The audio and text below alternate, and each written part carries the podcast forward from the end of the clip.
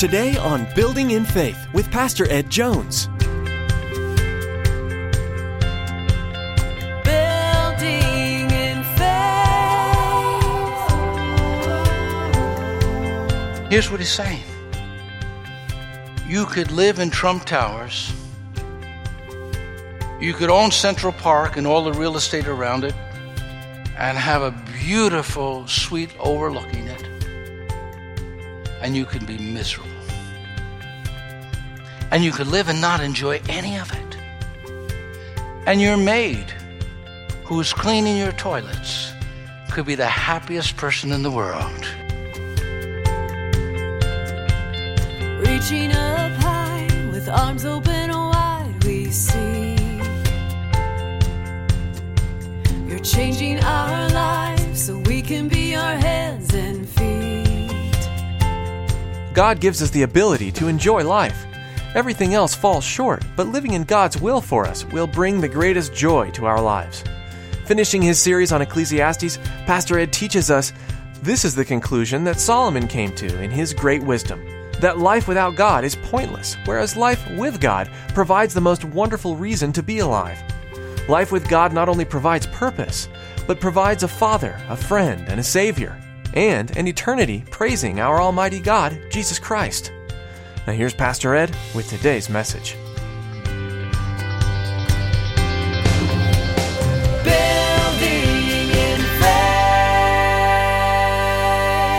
The wisdom of the world isn't going to get you on that straight and narrow way. The scholars of the world, they can be absolutely brilliant. But the greatest wisdom is the wisdom to know God and serve God and follow God. So, so Solomon went this track of secular wisdom, went this track of, uh, of understanding things, and there's value in those things, but never place those things above God, never make those things an idol. And he goes on to say, not only incredible credentials can't bring meaning to life, but remarkable achievements can't bring meaning to life. He said, I undertook great project. I built houses for myself and planted vineyards. I made gardens and parks and planted all kinds of fruit trees in them. I made reservoirs. Uh, what he's doing here is he's trying to recreate paradise on earth. What he's doing here is he's trying to take the future promise of heaven and bring it down to the present. And that's impossible. We live in a fallen world. We live in a world that is a prodigal planet going far from God. Solomon realized, you know, all my achievements, they don't matter. Walk on Fifth Avenue. Go towards Central Park and look at those huge buildings. Trump Towers. Impressive. Donald, someday you're going to die. Someday we're all going to die. And we leave it behind. All our accomplishments, ashes, dust. Solomon realized that all of the accomplishments that we have will be gone one day. I, I, I want security in this world. And so we hoard and we save. And Solomon said it this way Whoever loves money never has enough. Whoever loves wealth is never satisfied with his income. This too is meaningless. As goods increase, so do those that consume them. And what benefit are they to the owner except to feast his eyes on them? Oh, you know, you know you're looking at all that stuff, but he said it's all meaningless and vanity. Not what we could build with our hands. All of that will be gone one day. It'll disappear one day. The bank account, the 501, every possession. Gone. Solomon said, accomplishments. And then he goes on to say, pleasure. Well, you know, some people feel uh, they work too hard to enjoy life. Enjoy your life. Drink deep of the cup of pleasure. And that's what Solomon is going to do. He's going to drink deep of the cup of pleasure. In chapter 2, verse 1, I said to myself, Come on, let us try pleasure. Look for the good things in life. Ah, the good life. High acquired men and women, singers, and a harem as well. The delights of the heart of a man I denied myself. Nothing my eyes desired. I refused my heart no pleasure. He wakes up in the middle of the night. He doesn't have to tell, turn on the stereo system. He doesn't have to buy big, huge speakers. He just, and the singers come out they're on the payroll and they're in the house and there's a 24 hour job. And so they sing the lullaby so he can fall off to sleep. He had every pleasure imaginable. But it was like drinking salt water. It just left him more and more thirsty, never satisfying him. Remember? Remember a while back, I talked about Ernest Hemingway. That brilliant mind, that prolific, prolific writer. And he wanted to live life up. So you would read that he was in Paris sipping champagne. And then he was in Alaska hunting grizzlies. And then he might be in the Keys of Florida fishing. He just ran after life with a vigor, but he came to a point in his life where he actually hated life and he took his own life. Like his father did, and like his brother did, and like two other members of his family did. He came to the point that actually Solomon came to when Solomon said in verse 17 of chapter 2, So I hated life. If you think that this world is going to satisfy you and you run after it with a passion, if you run after possessions with a passion, if you run after power with a passion, if you run after prosperity with a passion, if you go after the things of this world and that's the focal point of your life, you're going to come to the place where you say, I hate life. Because those things could never provide for us the meaning that God intended us to find. If we don't put Him first, everything else yields very little return and never really satisfies it. Solomon came to that recognition. Now, Solomon is, is telling us throughout the book if there is no God, then there is no judge. If there is no judge, then there will be no final judgment. If there is no final judgment, there is no ultimate meaning in life. Nothing matters. When you live life without God, you empty life of its meaning. God created us with a sense that He exists that there's a higher power than us. God created us with a sense of right and wrong. We know that there are some things that are right to do, some things that are wrong to do. It's intuitive within us. God made us in His image, put those things within us, and we sense that and feel that and recognize it. God created us with a yearning for justice. God, let there be justice. Why did we have all of those feelings, emotions, and thoughts within us? Because God has set eternity in our hearts. We know that there's going to be a judgment. If there is no God, we're an accident and our lives have no meaning. There's no purpose to our existence.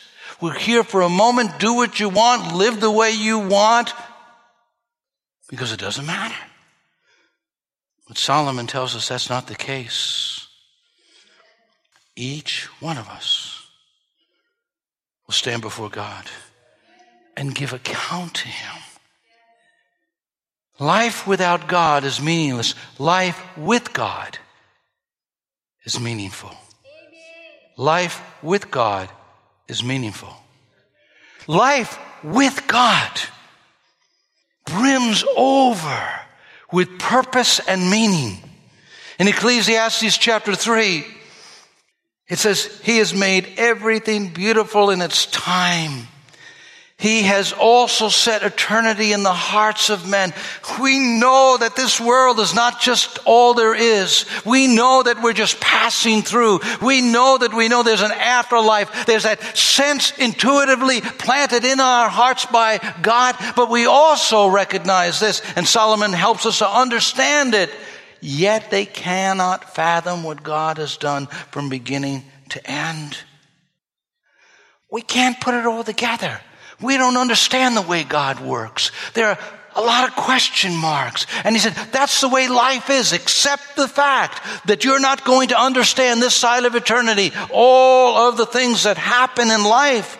And he talks about the inequalities. He talks about the things that happen in life that are just difficult to make sense of throughout this book.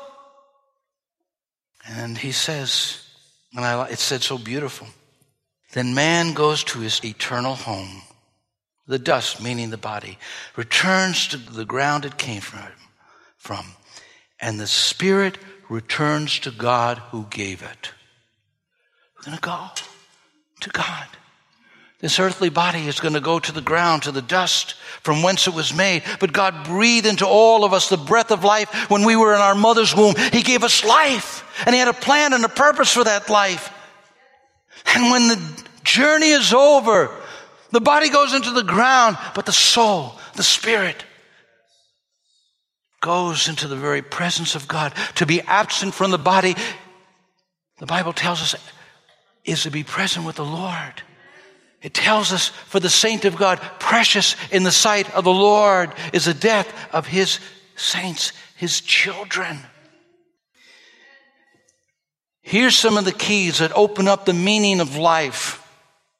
First of all, he says, God gives us the ability to enjoy the journey. It's a gift from God. Just as much as the talents, the gifts, the skills are all a gift from His hand to you, the ability to enjoy those are a gift from Him as well. It says in chapter 2, and I'll read some various verses. A man can do nothing better than to eat and drink and find satisfaction in his work. This too I see is from the hand of God. God made us to work, to enjoy life. That's his purpose. For without him, who can eat or find enjoyment? To the man who pleases him, God will give wisdom and knowledge and happiness. Moreover, when God gives any man wealth and possessions and enables him to enjoy them, to accept his lot and be happy in his work, this is a gift of God. He seldom reflects on the days of his life because God keeps him occupied with gladness in his heart. Here's what he's saying You could live in Trump Towers, you could own Central Park and all the real estate around it, and have a beautiful suite overlooking it and you can be miserable. And you could live and not enjoy any of it. And your maid, who's cleaning your toilets, could be the happiest person in the world.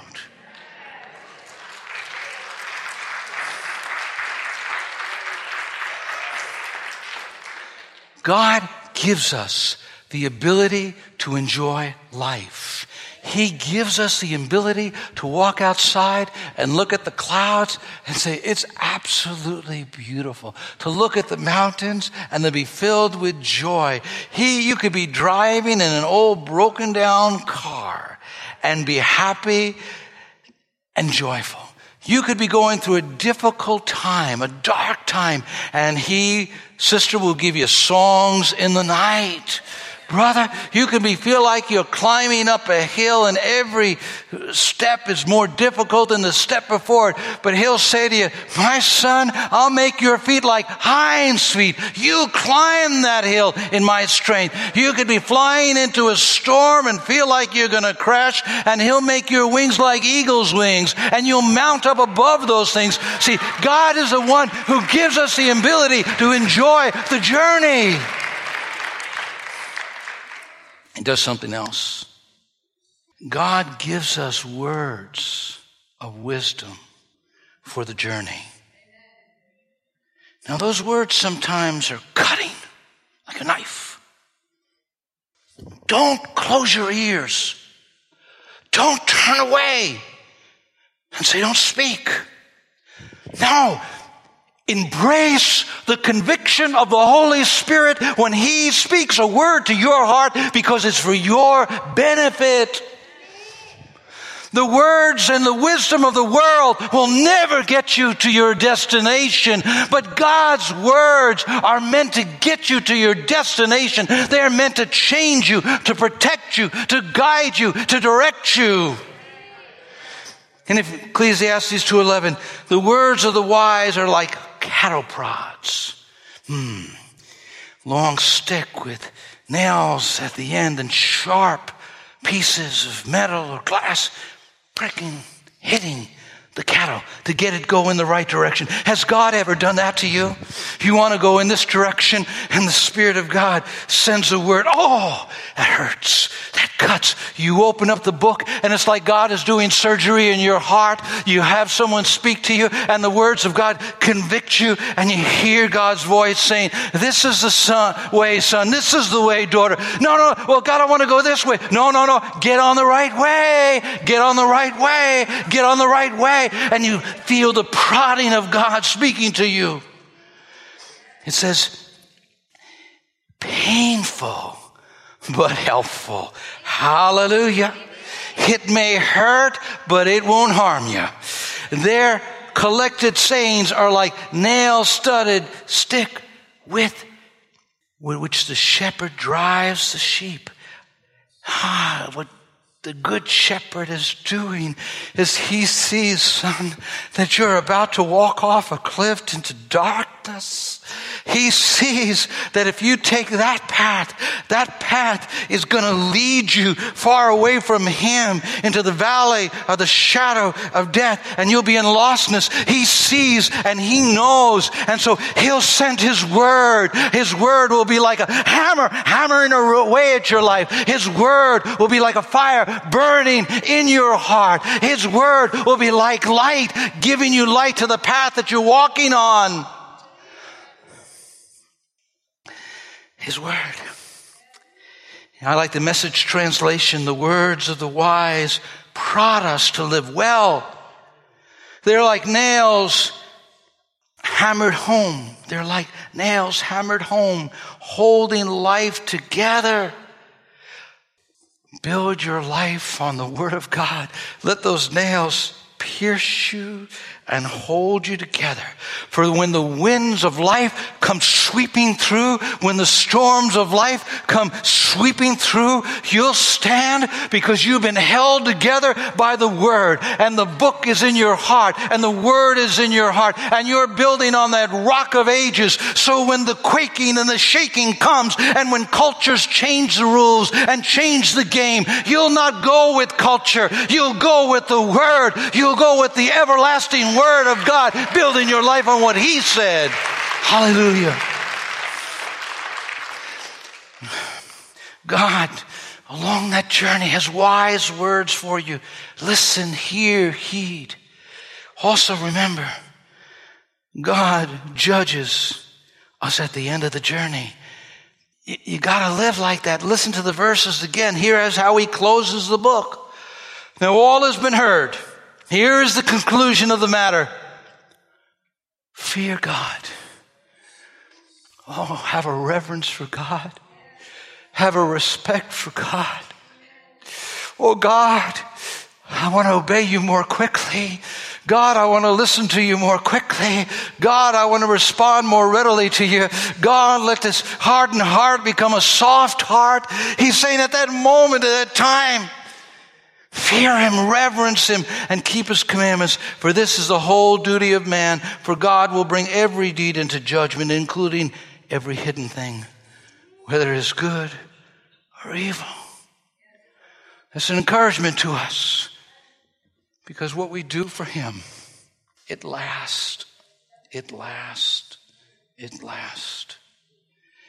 God will measure all of our lives by His standard. He knows all of our potentials. He knows our strengths, our weaknesses. He, he knows everything about everything. And He is the one who, in righteousness and mercy, will judge us. Prepare. Prepare. Prepare to stand before Him and to serve Him. Alexander Grigolia immigrated to America from the Soviet Georgia. And he, he learned English here. He received three doctorates. He was a brilliant man. Landed a professorship at the University of Pennsylvania. But there was an emptiness in his soul. One day he was having his shoes shined. And the man shining his shoes was singing, was happy. He put down his paper and said, Why are you so happy? And here's what the man said Jesus, He loves me. He died so God could forgive all my badness. He makes me happy. Well, Alexander just put the paper back in front of his face. But those words haunted him. They were cutting. They were like nails, like a prod. And he came to Christ. He went to Wheaton College and became one of the professors. He taught Billy Graham, professor of anthropology as he taught at Wheaton. The wisdom of the world, it's okay. It's okay, but it's not going to get you to God. You can graduate Harvard, and you can graduate Yale, and you can graduate Princeton. And someone who's never gone to school, but just simply came to know Jesus Christ and has accepted him as Lord and Savior, he could live life and find it meaningful. And the person with all of the intellectualism and brilliance could live life and find it meaningless and spend all of his days wandering in the far country. This morning, do not, do not, do not put off a decision to follow Christ. Do not say another day, another time. Make a decision. Don't straddle the fence. You don't know if you'll make it back to the Father's house. If perhaps your heart has grown cold and distant, turn, turn, turn. Don't wait as long as Samson did. Don't let the decades go by like Solomon did. Don't wait till the night before, like Elvis did. Life without God, meaningless. Life with God, it counts, it matters.